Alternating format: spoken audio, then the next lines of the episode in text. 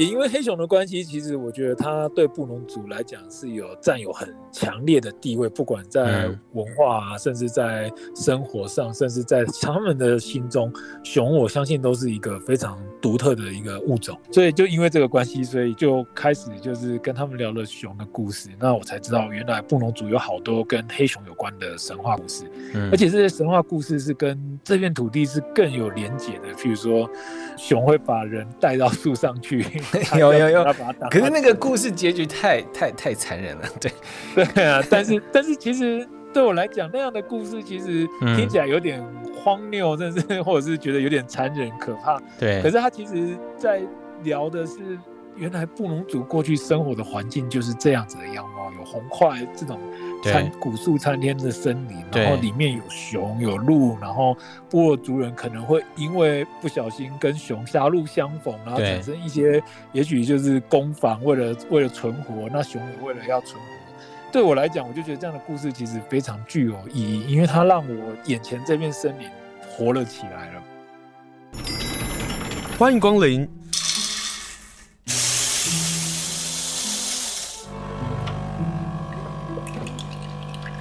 今天的盛情款待，请享用。欢迎收听盛情款待，我是林清盛。今天要跟大家来分享一本书，这本书我觉得是可以成为我们曾经访问过的一本书的延伸阅读，或者是彼此跟彼此之间的串联。就是另外一本书，是由沙利浪所写的《用头带背起一座座山》。沙利浪是布农族的作家，他在写他们自己布农族回到拉库拉西流域，或者是回溯自己的过去的祖宗的历史。今天跟大家介绍的这本书呢，它不是原住民。但他却跟我们花莲的布农族、跟拉古拉溪流域，或者是我们所背靠的这个中央山脉里的故事，有很深很深的关系。今天要跟大家分享介绍的是由大家出版社所出版的书，书名叫做《走进布农的山》，作者是郭彦仁，大家都称他郭雄、郭雄、郭雄，所以待会我一定会一直不断讲郭雄，但请记得作家叫做郭彦仁。Hello，彦仁好，郭雄好。Hello，主持人你好，各位听众大家好，我是郭雄。我看到你的开始说你写这本书的时候，就在想说你到底要怎么写。一开始的时候还是有碰到一些困难，但我看着你才知道说，原来你在高中的时候就想要成为一个，不能说成为一个猎人，但是你却想要上山看到包括布农族或者是山地原住民的生活以及森林之间的关系的样貌。对啊，其实我我蛮小就就被早期一些博物学家，就日治时期博物学家那些他们踏查的那些照片给吸引了，因为我觉得那些画面让我非常的感到震撼，就是我想、嗯、哇，原来台湾的山上有这样子的人，这样的事在发生。所以也就这个原因，所以就默默的就在念了大学之后，就决定要往山里面走。这样，嗯，你说跟着山里的人学习，成为山里的人是你的期许，不只是山林的知识与技能，也包含思维。所以这本书走进布农的山，也聊的是这样的一个主轴跟方向吗？对，其实也是，因为对我而言，刚刚其实你也提到，我并不是原住民，对，但是。我其实，在接触山之前，会对像我举例，像对猎人有一个想象。嗯，我想说，到底是一个怎样的的人？他是一个拿枪在射杀动物的人吗？那那时候，其实我是这样子的想法。嗯，可是当我开始跟着部落的大哥们上山之后，我发现，天哪，猎人跟我以前既定印象的那种想象是不一样的，因为他们必须要懂得山里的运作，譬如说森林的。节气啊，或者是动物的习性啊、行为啊，那我我从他们的身上感受到，哇，原来有人可以这样子跟山林如此的这么深刻的连接，这是我后来开始爬山的时候对猎人的第二个翻转。嗯，但是其实我在更深处的接接受到像布农族的 许多大哥们，我开始发现，其实在他们的词汇里面并没有猎人这个词啊，因为对他们来讲就是成为真正的人，像布农就是人嘛，对，所以。一个男人应该都可以是一个称职的猎人，其实就是你就是一个山里面的人，或许这样讲很比较贴切一点。所以我觉得光光是这样一个词汇的翻转，其实对我而言都充满了震撼。就是它让我了解到，其实我我跟这块土地其实有更深的，可以有更深的连接。然后从这些部落的长辈们看到，我其实可以去尝试，试着也可以这样子做。嗯。也就是因为你跟着部落的人，然后你写了这本书《走进布农的山》，那你也类似像是转译的方式，让我们贴近或者是理解山上的布农族的族人朋友们，他如何去看待山，又如何去看待猎人或者是狩猎者的关系。呃，我们要谈谈有一个大哥叫林大哥。而且你在书写的时候啊，你一开始就写大哥，然后就写林大哥，然后我就想到，该不会是那个 我永远不可能碰到的人？但是在看布农族的故事，在看拉古拉溪流域，再或者在看卑工的工作的时候，这个人的名字一直出现林渊源。可不可以聊聊林渊源大哥在你进入山林堂当中教了哪一些事情？这书里面提到。不少，我觉得很动人呢。对啊，因为我其实跟萨利朗其实都有机会接触到林远远大哥的教导。嗯，那我我自己是非常的钦佩他，也很感谢他，因为他其实他其实默默的用他身体力行的方式教了我们很多，其实山里应该要有的知识或一些或一些技能，甚至是用白话一点就是伦理。那他并不是一个用。用嘴巴去教导的，他是用他自己的身体去展现，然后希望我们从他的身体力行之中去哇了解到原来是这样子做这样子。嗯，哎，是生活是他教的吗？嗯，对啊，我其实跟他学了很多，包含走路啊、生活啊，就是甚至用刀。嗯其实一开始他都不让我拿，有有有有有有 那个那个刀很好用，大哥山刀要怎么用？然后大哥们就说不要砍到自己的脚，这个看似简单的工作，其实好难哦。对啊，他其实我觉得他也蛮可，他对我们也许他也转换了一些方式，因为他其实知道，也许我们就是很爱用发问的方式去学习，嗯，所以我一到山上其实就七嘴八舌的一直缠着他说，哎，这个大哥这是什么？这是什么？这是什么？然后这要怎么做？那要怎么做？其实我我相信这跟布农族的传统的教育是不太一样的，因为他都会说他必须要默默的看着爸爸怎么做，然后他才去操作。那我发现很多长辈其实都这样，但是我们可能现代人就是习惯用发问的方式，就是身体还没动，嘴巴已经先讲过去了。那其实他都会默默的，就是不希望我这样子。那也是花了点时间才学学习到，原来我必须要先尝试动手做了，然后才学习。对啊，那生活也是啊，像有时候早期我印象深刻，有一次我我们在煮白用火煮饭，嗯哼，然后。然后大哥刚好因为就在忙，他在忙其他事情，然后他他也没有很想要把饭交给我们煮，但是他也没有空来顾。那没想到那一次就不小心把饭给搞砸了，就是煮煮了一锅完全没有熟的白饭，因为我们也分心在做其他事情。哇，那 从了那一次之后。我记得接下来的每一天都是，他就说不行，白饭我来，我来，我来生饭，我来煮这样子，然后我们就被 赶到旁边去，就是默默站在后面罚站，看他怎么做这样。对，那你看了之后，他们到底怎么做？然后你为什么失败？嗯，就是我会去，其实我我我还是会去问他，然后我也是从中去学习到说他到底在讲什么，因为也许他只是会叫我注意火。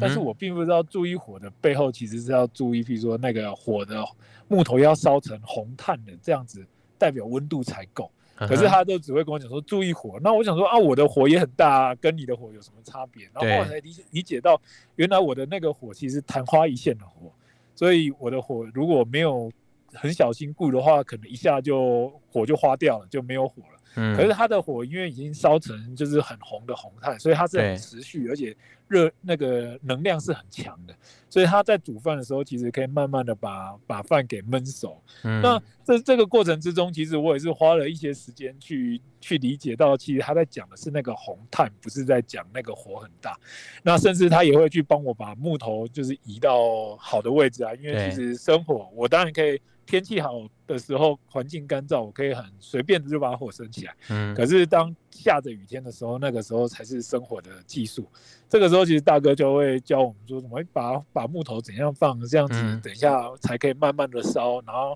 底下的炭才不会被雨水给淋湿啊，类似像这样的照顾火的方式。嗯，嗯，所以书里头对话说，需要加柴吗？还要是再再等等。这块木头太大了，不适合现在就放，稍后再用放，是不是这样？对啊，就呃，其实也是这样子被大哥一一一一手一手的教出来。那我是蛮感谢他的，因为我觉得我自己运气很好，我遇到了很多部落的长辈，他是很乐意跟我分享他们的传统的技能或智慧这样子。嗯。我觉得郭雄的文字很可爱，我一定要念一段给让大家知道。你知道连个生个火啊，他就把它形容成男女在谈恋爱。他说：“有时候我感觉到生活就像是男女在恋爱中的相处，想要顺利升起，必须要准备各种材料，架好器材。一开始得要小心翼翼，器材过度拥挤就会造成缺氧，火苗就会熄灭。”但过度吸收则会后继无力，最后也会熄灭。他说，热恋期一过，要维持感情，除了要保持适当的空间，还要透过沟通。你看多可爱啊！嗯，听你这样念，我自己也觉得蛮可爱的。嗯，但是对于生活，我觉得这句话一定要分享给大家啦。郭雄说：“因为生活是跟山林最温柔的对话，不疾不徐，才能够把火升起来。”哇，真的，这真的是一门功夫，或者真的是要学习的事情哎。对啊，其实我也是从大哥的身体去理解到他的这句话，其实是真的是要跟森林去互动，嗯、因为我们不一定每天可能去做研究或做调查途中，或者是跟着大哥去寻根的时候，对，其实每一片森林它的环境都不一样，有的比较干燥，有的比较潮湿。那因为干燥的向阳的面，它可能长出来的植物会比较好烧，可是，在比较潮湿的背背阳面，其实它的森林的木头就会比较难烧。这个时候你就要很细心的去挑选，你要用怎样的木头才可以。嗯，那这不只是包含说你能不能顺利把火升起来，也包含你能不能让这这个萤火持续到可能到深夜，但是到隔天早上大家还有煮早餐的时候还有火可以用。嗯，那我觉得这就是一个我从大哥身上去学到的一个很特别的一件事情。嗯，那。让我非常的就是觉得哇，很受用无穷，就是因为生活，所以我必须要好好的去认识这片森林。对，所以我觉得这或许是这样子。我跟比较有些人比较不太一样，在于是我会很在意，就是我身边不懂的所有的事物，包含植物、昆虫啊，因为我相信他们彼此之间是有一个很紧密的联动的关系，而不是不是只是我想要看到表面上这个事物这样而已。嗯，请问什么是？猴板凳啊，它是一个板凳吗？嗯，你可以把它想成是灵芝，它其实是灵芝属的一种，就是菇类的东西。那这个东西会慢慢的硬化，就是变成一块很硬的，我们都俗称就是它就是会长出来像灵芝那种造型，对，然后对，然后它就比较方便拿来做火种哦。嗯，对，这个其实是早期应该，现在当然不会了啦，因为现在毕竟打火机也很方便，或者是各种就是现代的生火器具很方便。但是大哥都说，他们早期其实没有打火机，没那么的容易取得的年代，火其实必须要带着走，因为你可能今天在这里，明天到另外一处，那你就必须把火那个红炭给好好的保存起来，然后到。当天隔天的晚上还有机会有有火升起来，那他们就会拿红板凳干的红板凳拿去烧，然后就让红炭在里面，它其实就会在里面慢慢的闷烧这样子。那其实你就是边走，你可能还是需要放一点干的木头啊进去，让它维持那个红炭可以持续的燃烧。那等到了营地的时候，可能就必须要再拿出另外一个东西叫做油柴。那油柴其实就是我们的五叶松。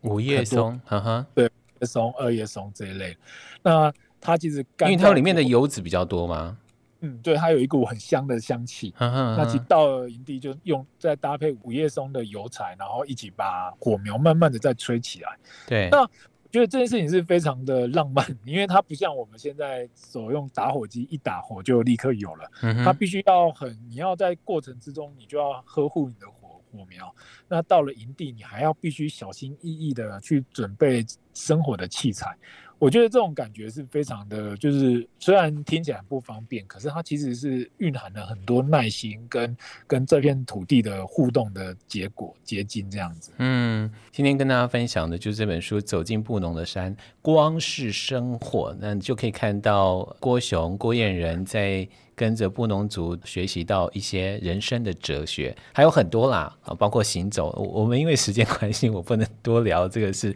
请大家可以看。但是呢，你跟这些布农的族人朋友们对话，有一些很好笑的事情，比如说有一个叫做海诺南，就是会走路的树人。哎、哦，那个太好笑了。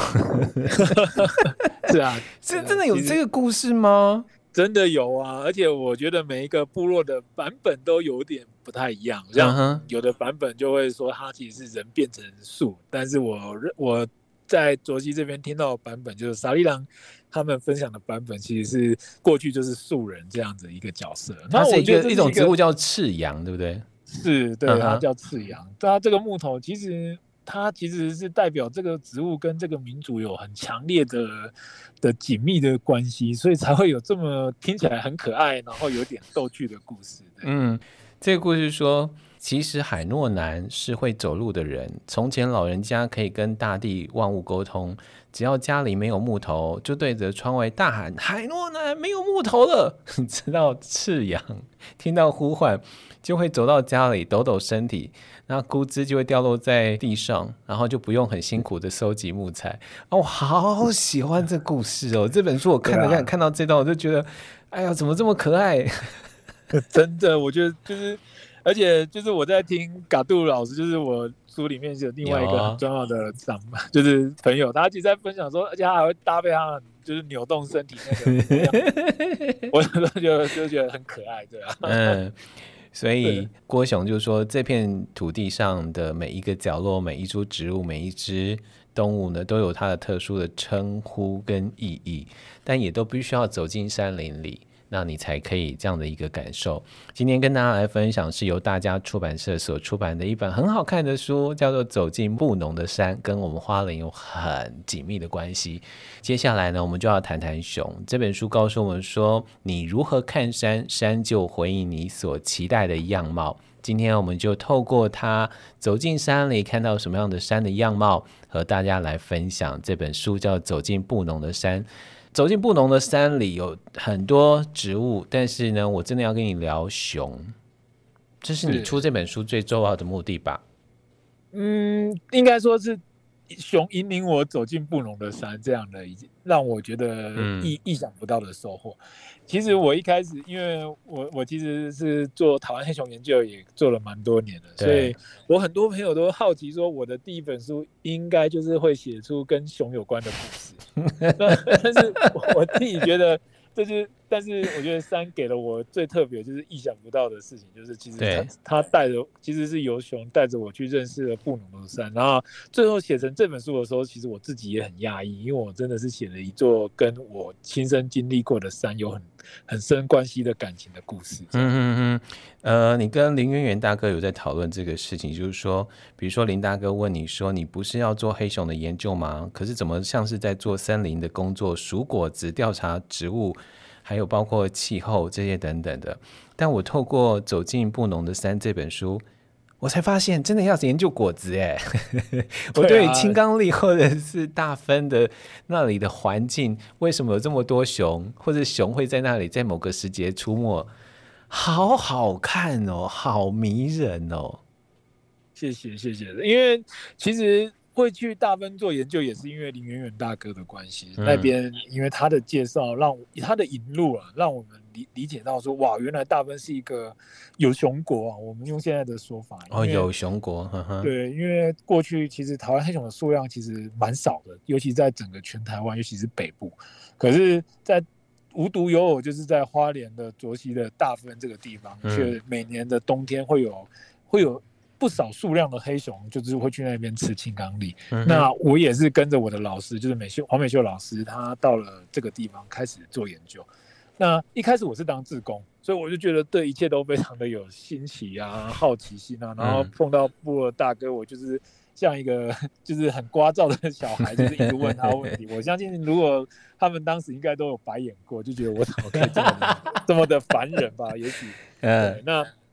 那就是这样的关系，然后开始认识了黑熊。那也因为黑熊的关系，其实我觉得他对布农族来讲是有占有很强烈的地位，不管在文化啊，甚至在生活上，甚至在他们的心中，熊我相信都是一个非常独特的一个物种。嗯，那所以就因为这个关系，所以其实就聊了。就开始就是跟他们聊了熊的故事，那我才知道原来布农族有好多跟黑熊有关的神话故事，嗯，而且这些神话故事是跟这片土地是更有连结的。譬如说，熊会把人带到树上去，有有有，可是那个故事结局太太太残忍了，对对啊。但是 但是其实对我来讲，那样的故事其实听起来有点荒谬，甚至 或者是觉得有点残忍可怕。对，可是他其实在聊的是。原来布农族过去生活的环境就是这样子的样貌，有红桧这种参古树参天的森林，然后里面有熊有鹿，然后部落族人可能会因为不小心跟熊狭路相逢，然后产生一些，也许就是攻防，为了为了存活，那熊也为了要存活。那但是对我来讲，我就觉得这样的故事其实非常具有意义，因为它让我眼前这片森林活了起来了，不再只是不再只是一个。生物学家或生想要研究生物的人走进去，就是好像他们每一个都是数字。我相信做生物就是做科学研究的人，我们会想尝试把把眼前的森林量化成数字。可是我因为部落大哥们的关系，所以我觉得我眼前的森林又再一次活了起来。它是一个跟人有关系的一片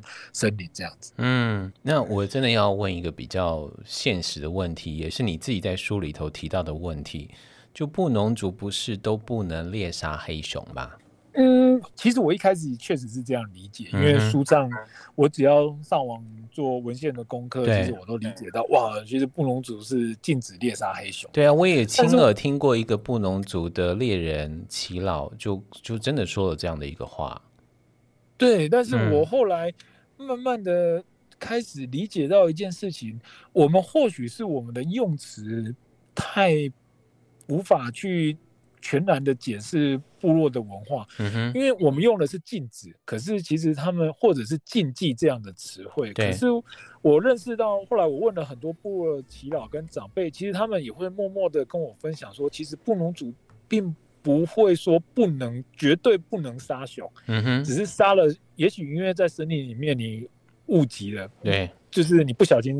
就是打到一头黑熊，还是有可能发生，嗯、或者是你的陷阱不小心就刚好抓到一只黑熊，你可以换成白话文，就是运气不好。嗯，那在这个时候，其实你就必须要做到一些流程，嗯，就是你可能要在山上住着，然后让你的家人去运送食物给你，然后有点像现在的隔离的政策，嗯，你必须要要住满一定的天数之后，你才可以回来。不然你会带来就是厄运这样子，嗯，带来把这个厄运带到部落上，嗯，对。那显然这件事情其实就有一点点模糊空间了。它虽然不能做，但是也似乎没有说真的不能做。不晓得这样跟您分享 有没有？他他是有模糊空间的。那所以我我就觉得这其实是部落文化带给我很。很深刻的冲击啊！我觉得反过头来，我可以理解到，就是它并不是，也许像我们就是人类学式这种很白纸黑字的，就是像法律式的教条。对，它其实是活的，或文化跟禁忌，或者是跟生活是紧密的，在在互相滚动这样子的关系。郭雄，所以你自己也会感受到是。当族人朋友们在谈开放狩猎这个事情，跟在平地上的非原住民的朋友很难沟通，就在这件事情，就很难用呃中文汉语去说他们跟山林跟动物之间那个很微妙的关系，对不对？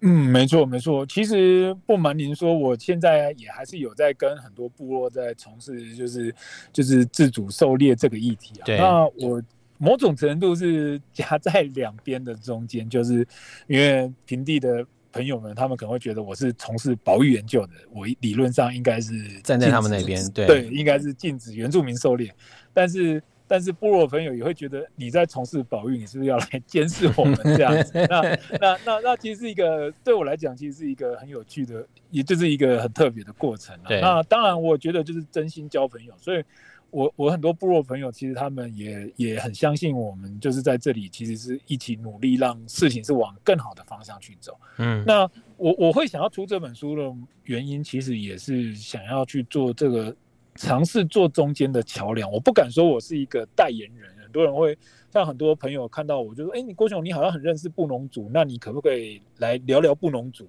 这个时候，我因为跟他说不行，我觉得不行，因为我我不我不会去想要去尝试当一个布农族的代言人这样。对，那那但是我很乐意去跟你分享，说我我学习到的 布农族的知识，然后是可能是哪些人跟我分享，这样这个我我会非常的乐意。嗯嗯，所以才会有这本啊，也是因为我们为什么要跟大家来分享的原因，就是有一本书。好好的来说这件事，走进布农的山。然后我们刚刚讲到那个狩猎这事，你在书其实是很后面了，然后给了我们一个非常大的一个惊叹，就是狩猎到一个母鹿，那你也是其中一个现场的人，哦、对对。哦，那那段真的是很真实诶，你的文字铺写到很真实，然后你必须要背着这个母鹿，然后下山，然后你用了一段话来。形容这件事情，你说生命消失的震撼已经超越你对回程的担忧，你一心一意的想要回到营地之后，好好来学习如何切一头水鹿，如何用布农族的方式来尊重猎物。这也必须要你驮着、你背着这个水鹿，你才会有这么非常深切的感受吧？对，其实那那头母鹿。给了我很强、很很剧烈的身体的冲撞的经验呢、嗯。就是我我我其实，在写那本，就是在写那段话的时候，我其实脑袋就是在回想那天晚上的过程，对，然后去把它就是如实的这样写下来。那事实上是因为我觉得，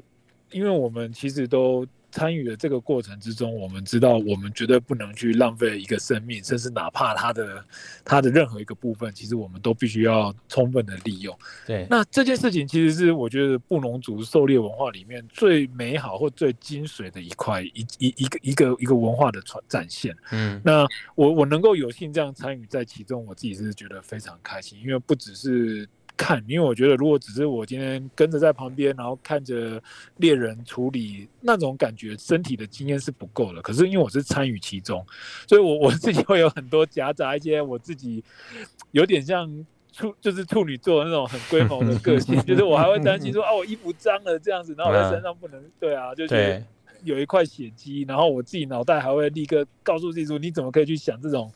这种很枝微末节的小事？因为你、嗯、你你已经拿了他的生命，你竟然在担心你的衣服脏掉。”可是很正常哎、欸，这个这个反应真的超正常的，就是会有这些，就是在我内心，在在我大脑里面会有这些很强烈的冲突啊。就是我一、嗯、一来就是我又觉得我应该要很虔诚的去看待这件事情，但是有时候又会跳出一些那种就是很。很枝微末节，但是又又就是会拉去我注意力的一些小事情。对，那那这样的过程之中，其实真的让我去理解到，原来拿就是猎人过去的猎人，他们或者是现在的人，他们拿取猎物的的态度或他们的方式，嗯，让我觉得我其实可以理解到为什么为什么狩猎文化是只会会这么美丽的一个很重要的一个关原因。嗯。嗯访问的是郭雄，他刚刚用“美丽”这两个字哦。对不起，我哎、欸，我用“美丽”这样。但是你不用说对不起啊，我我觉得我们透过你可以来认识三林，这个件事情是非常非常重要的。然后这本书最迷人的地方啊，是你到了一个红块木的树洞里，你大概花了大概三个 page 的来描述那段啊。让我也想要去那个树洞，但我觉得我还没上去，我要走在三分之一的路上，我已经阵亡，已经没办法爬上去了。哎，那个是红块木的树洞，然后你说在熊会住在那里头哦？对啊，我那个树洞真的非常漂亮，应该说那一片森林真的是超级美丽，因为你到那里面去，你会、嗯、会看到，就是也许就是在台湾的森林还没有被。林没有经过林业砍伐前的那个样貌，就是那个每一颗红块，就是非常的巨大，然后可能都是七八个人甚至十个人才有机会环抱的那种大红块树哦，然后而且不是只有一棵两棵，是好几棵，就是放眼望去，就是可能十几棵在你面前这样子。哇，那你应该不会想下山吧？对，那时候住那边真的不会想下山，就是而且你走在里面，就是各种动物的痕迹啊，不论是山羊、水鹿、山羌，甚至黑熊，你都可以很轻轻易的去找到这些动物的痕迹，仿佛就是动物就在大树的后面，随时要窜出来那种、嗯、那种那种样子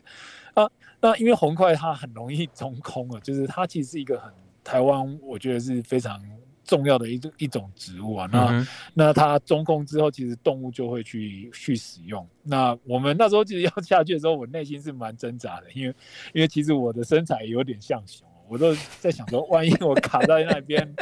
我我觉得如果这下子 请消防队员上来搜救，我应该会被他们就是就是。对啊，我想，我觉得还不只是那些消防那些呃救难队员的抱怨呢、啊。你一旦上了那个社会媒体版面的时候，你真的会被网友给骂死啊！对啊，而且这个骂这个还不是说我真的出了山难，而是我自找的，还干了一件很像蠢事的事。但是但是那个树洞实在就是太吸引人了，就嗯，你就是会想说，好吧，那我还是来试试看这样的心情，往那边走下去。那其实。真的让我大感意外的是，其实，在爬的时候蛮紧张的，因为你就是要侧着身体，然后就是头上脚下的方式，慢慢把自己往里面挤下去，这样子。而且还有三个字叫做缩小腹。对，我真的有缩小腹，因为那个洞口其实蛮不隐秘的。那、uh-huh. 那我就下去之后，其实反而让我意想不到的是，一下去之后，整个人就心情就开阔起来了，又很很特别，因为在一个密闭空间，可是心情却是开阔起来，是。你就觉得在里面的空气，然后整个感觉氛围，然后包含在树洞底下，你可以站立起来，然后往往上看，仿佛就看到宇宙一样。因为那个整个黑暗的，就是树洞是黑、哦、黑色的，然后就是，然后非常的静谧，然后你在里面并不会闻到像那种好像在密闭空间的那种空气不不流通的臭味，对，并没有，就是很舒服，就觉得在树洞里面那种感觉就是放松下来了。嗯，那那我就。就不太怎么想出来，说实在话，就是待在里面，嗯。然后我就觉得，我就想起了那个黑熊把把人带到山里面的，带到树上的那个故事。对，所以我就想，哎，那会不会刚好就真的在这里让我找到黑熊的痕迹？我就我就才把头灯点开，所以那个时候其实黑暗的，我就那时候才把头灯再点开，嗯，点开我就开始就是四处搜寻，然后就哎。真的就竟然让我找到一个黑熊的爪痕在那个树皮上留了下来。对，对，所以我其实当下就觉得哇，我等于就又把这样的神话故事跟我现现在的经验又又结合在一起，那种心情其实是非常的兴奋啊，对啊。嗯，你知道我看到你这段的时候啊，我我又深羡慕，然后又在随着你的文字，仿佛会进入到像是在浩瀚宇宙的树洞里，因为你用这样的形容词来形容。然后就觉得实在是太神奇了，但是更神奇的一件事情呢，是郭雄在分享他第一次遇到熊的时候，我突然觉得好像到了山林里，是不是我想要看到什么就看得到？他说他觉得他好像感受到，好像他可以看到熊，有一头黑熊呢就站在他旁边，他想要看到水鹿，有一个水鹿就在他旁边出现，是是这样吗？你的第一头大熊是这么出现的？其实我要看到第一头熊之前，真的心情是非常的难熬的，因为在那之前我都一只熊都没有看到。嗯，那我已经其实跟着美秀老师这样在山上做志工，然后当研究生，已经大概五六年了，都然后一只黑熊都没有看到。那其实是非常的心 心情是非常难熬的，因为你会觉得，既然我是研究黑熊的人，我总该要。看到哪怕是一个一瞬间看到那个屁股，我也觉得开心。看到那个屁股，对，就是看到那个熊的屁股，然后慢慢的，就是即便只有一秒钟，甚至半秒钟，我都觉得，都觉得，就觉得应该是要这样子的，今天应该要，但是真的确实是一次都没有，真的一次都没有，就非常的让我非常的难哦，就好像有一种你在做一件事情，但是你都好像一直在还没有成功，就是一直都没有那个机缘，嗯，对，那一直没有那个机缘。所以，所以我就觉得，我是不是